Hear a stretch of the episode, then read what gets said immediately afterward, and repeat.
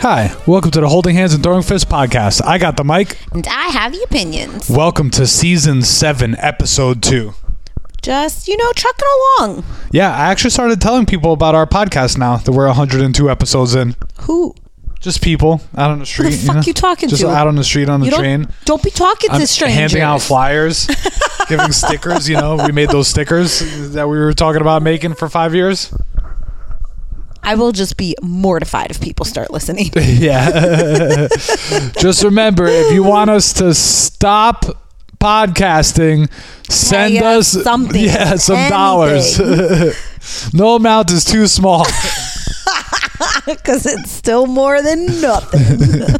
Tell us what happened last week, babe. Okay, first of all, our bad. We didn't tell you PFL is back for a new season, so we didn't tell you about the first two cards. But from those two cards, it's important to note that Jeremy Stevens, who came over from the UFC, lost his first fight to Clay Collard. Aubon Mercier won his first fight, which is great because last season he lost his first fight and it was just really hard for him to gain enough points to make a real run for the mill. Remember, PFL, you earn points per wins throughout the season, and it's all to get to that end fight to earn $1 million. A milli. Chris Wade won his first fight, and I remember we liked him last year, but I have no idea why. And if you saw his face, you would know, oh yeah. But I don't know why. That's how I feel about Clay Collard. Why do we know him? Yeah, because he didn't get robbed last season, but he maybe should have won. Brendan Loughnane won his first fight, and we really like him because the UFC should have given him a contract, but Dana sucks, and so fuck Dana. We want Brendan Loughnane to succeed. Let's go, Brendan. He's our favorite fighter in the PFL. He's got to be. Wow. Yeah. Right. Okay. Where's he from again? Not Ireland. So. Okay. Well, whatever. Then fuck him too. Yeah. All right. Also, last week, we had UFC Fight Night. Figgy's little brother, Gerald Meerschaert, Jared Gordon, and Andre Touchy Feely, and Rob Font all lost. Which means Marlon Vera won in such a fun but also very weird fight. That's one that we definitely recommend you all go watch. Definitely. And last but not least, Katie Taylor versus Amanda Serrano was on right after the Font Vera fight ended, and I love that they planned that accordingly. Also, a weird and crazy fight. I do wish we were watching with Billy because then he could have explained to me who was really looking good and winning rounds. George was in and out of consciousness, so he couldn't give a real play-by-play for me.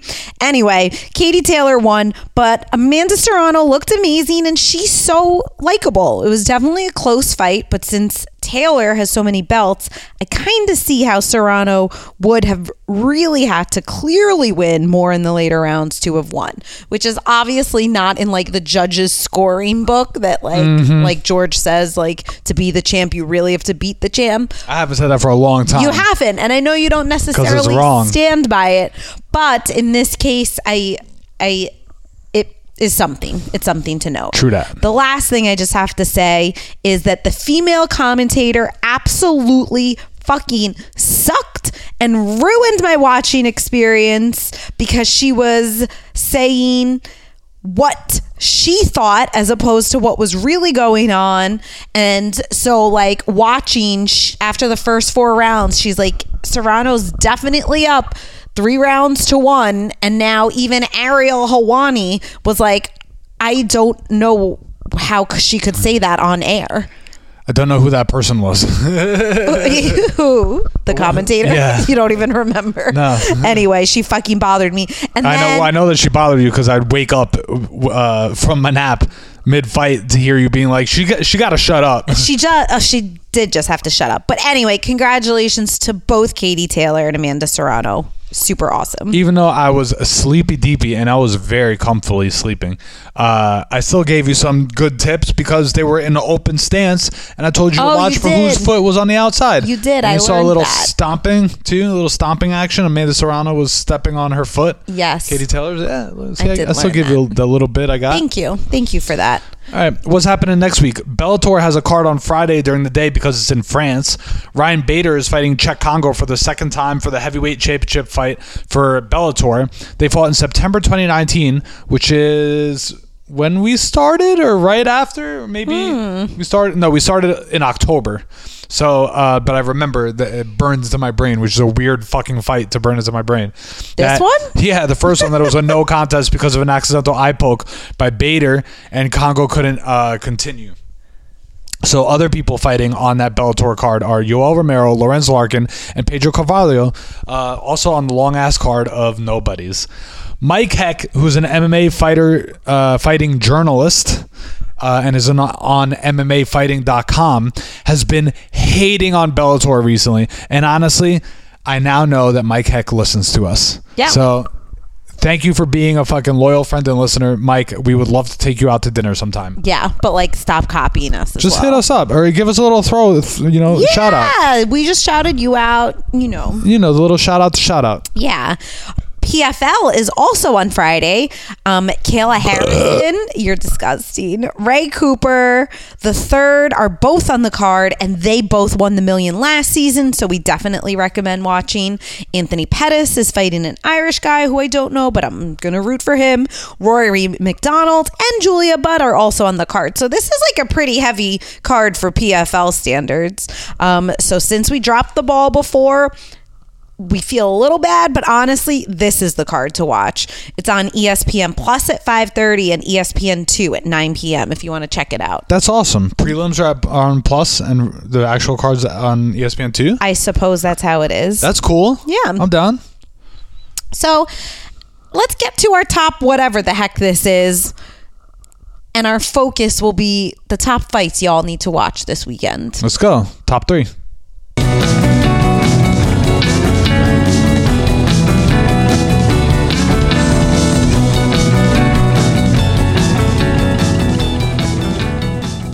All right, I'm going to start it off.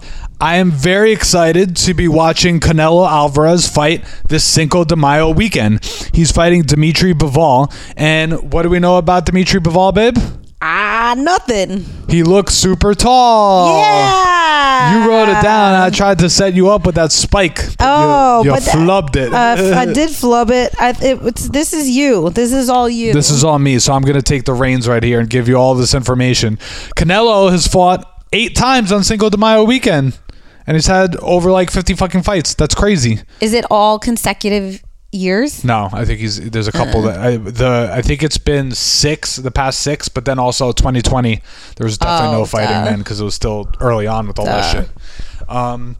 So that's it. I really don't have much to say except that I'm very excited to see Canelo fight, and then I don't know fucking dick because it's so confusing with this boxing world and what Canelo is doing in terms of he just has a lot of belts moving up. He just has all the fucking belts. Yeah. And then people are saying if he beats him then he might have to fight Triple G again, but also Triple G's old as fuck, so what's gonna fucking happen and blah blah blah blah blah. And then there's all the talk about Kamaru Usman fighting Canelo. It's get out of here, man. Yeah. It's really just seeing a lion attack a gladiator. I think that's kind of what the vibe of Canelo's last 7 fights have been. You just want to see demolition.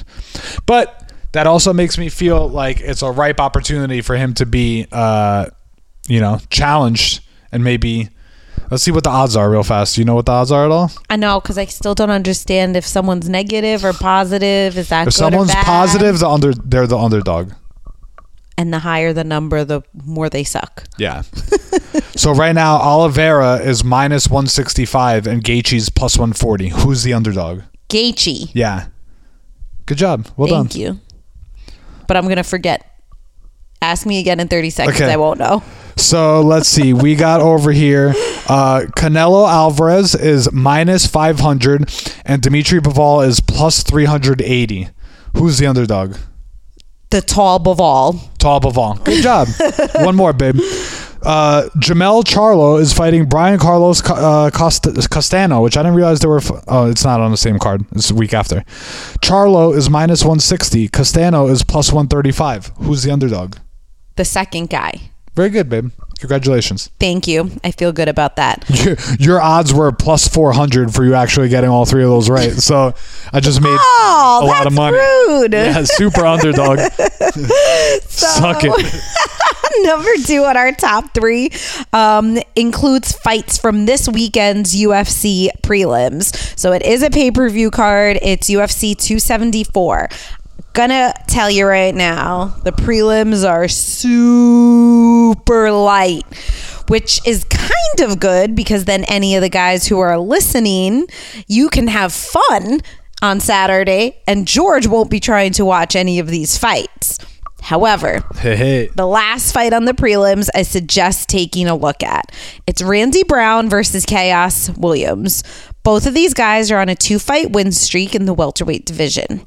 Chaos Williams, like many fighters, has such an interesting backstory, but I only learned about it after his last fight when he was on Ariel Helwani's show for the very first time. So I tried to, as we just like joked about 3 seconds ago, my memory is terrible, so I couldn't remember his super interesting story. Rigorous journalistic endeavors. Yes. So none of this information is available online. So I went back and re-listened to the interview to tell you the good. When was it from? Talk about dedication. It was from, I think, November. Wow. Yeah, that's like, I have real. It's been a whole different life since November. It has been. November seems like whatever time. So here's the quick version of Chaos Williams' story. Chaos had sent Ariel a message in January 2019 before he was signed up with the UFC and told Ariel he was on the come up, watch for him. But Ariel never responded, and Ariel's a big time weenie, so the whole interview he keeps saying, "I'm sorry, I never responded. I swear I never saw it." And Chaos is just like, "It's fine. I'm here now. This is great." So Ariel just like shut the fuck up every now and then. Come on. Chaos Williams' mom went to prison when he was 4 years old, so he was bouncing around in foster homes with different family members, and eventually his aunt was able to adopt him. But then in July 2013, he went to prison for 18 months for selling cocaine, and he was the first person to earn his high school diploma while in prison through a program between the prison and the local high school. So good for you, Kalen Chaos Williams. And last but not least, he said that time being incarcerated made him much more appreciative of his freedom, and it woke him up a little bit. And he just has a very positive attitude about everything, and he's just like forward thinking always. Like whenever Ariel tried to like bring up the past or like certain opponents or he lost a close decision, he's like, "I don't think about that. Like, what's the point? Move on. Time to move on." So let's go, Chaos. All right. So we have the main card on Saturday. So there's just a lot of freaking fights, and we'll call out the top three fights from the main card. Tony Ferguson is fighting Michael Chandler. Babe, I keep forgetting this is even happening. Are you excited about that? Just to like go back on my last part too, the main card is so good, but it's not even that many great fights. It's just that the fights that are on it are fucking incredible. Super great. I am a little scared for Tony Ferguson versus Michael Chandler. Dude, Tony Ferguson, I keep forgetting when his last fight was, and I keep thinking it was when Justin Gaethje beat the fuck out of him. It was not. It was Justin Gaethje beat the fuck out of him, then Charles Oliveira beat the fuck out of him, and then Benil Dariush beat the fuck out of him. So he's on a three-fight losing streak. Tony Ferguson got fucked by the UFC. They fucking putting him against Michael Chandler is like kind of fucking him. I hope he had enough time to fucking get better and stuff like that, but goddamn, Michael Chandler, he lost to Justin too, so it's just crazy. Lightweight's crazy. Yeah. I feel like there's all this stuff around bantamweight and featherweight and everything, but like lightweight is still the freaking goddamn best. All right. Sheesh. Rose Namajunas versus Carla Esparza 2 is this Saturday as well. The first one was for the inaugural strawweight championship, right? Yeah. She won the first fight, so it should be fun to see Rose, the champ, avenge that loss, but also see Carla get the chance to fight for the belt again. Do you have a favorite for who's going to win this fight? I don't know. I do really like Carla. We just saw her on Embedded. I think she's fucking crazy for fighting this weekend and then having her wedding the following weekend. Like, what if she gets totally beat up? That's fucking crazy. That's a little crazy. Oof, I just don't know. I hope they both look good. I'm going to go with that stance. I know, but then it makes me nervous. I hope actually that someone it just ends real fast by accident because the ref makes a stupid mistake. So Carla can yeah, because I can't watch five round beatdown. Yeah. Okay. And then last, but certainly not least, we have basically my two fucking favorite fighters. Charles Do Bronx Oliveira, who's been on this fucking podcast probably more than any other fighter, or definitely top three. I mean, once upon a time we used to call him Da Bronx. Yeah. There's a whole episode dedicated to that. And fucking Justin Gaethje, man. I love them both. I love both their styles. I love both their attitudes. Charles Oliveira is a submission super threat with this tall, lanky, like Brazilian. And I realized also what kind of fighters I like the most. I did realize my favorite fighters are all either from South America or Latin America and have like heavy Muay Thai awesome striking bases, but are really fucking good at jiu-jitsu too, and they're all skinny and lanky. Because I was thinking, what are my favorite fights? I always talk about Robbie and Carlos Condit, and I talk about Stylebender and Kevin Gastelum, but my old favorite fight from back in the day has been, as the PTI music plays, Roger Huerta versus Clay Guida.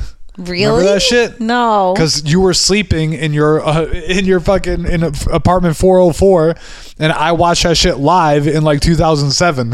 I do not obviously remember. So Charles Oliveira, you're the man, but Justin Gaethje, I fucking love him too. I really don't know who I want to win. I have to pick right now. I want Justin to win, but I think Charles is gonna win. Okay, fair enough. Setting myself up for failure or success, whatever you call it. Definitely one or the other. That's it. All right. Who do you want?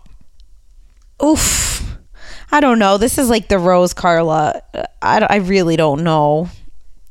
I don't know. I'm not picking one. I made you pick, but I'm not picking. Okay, cool.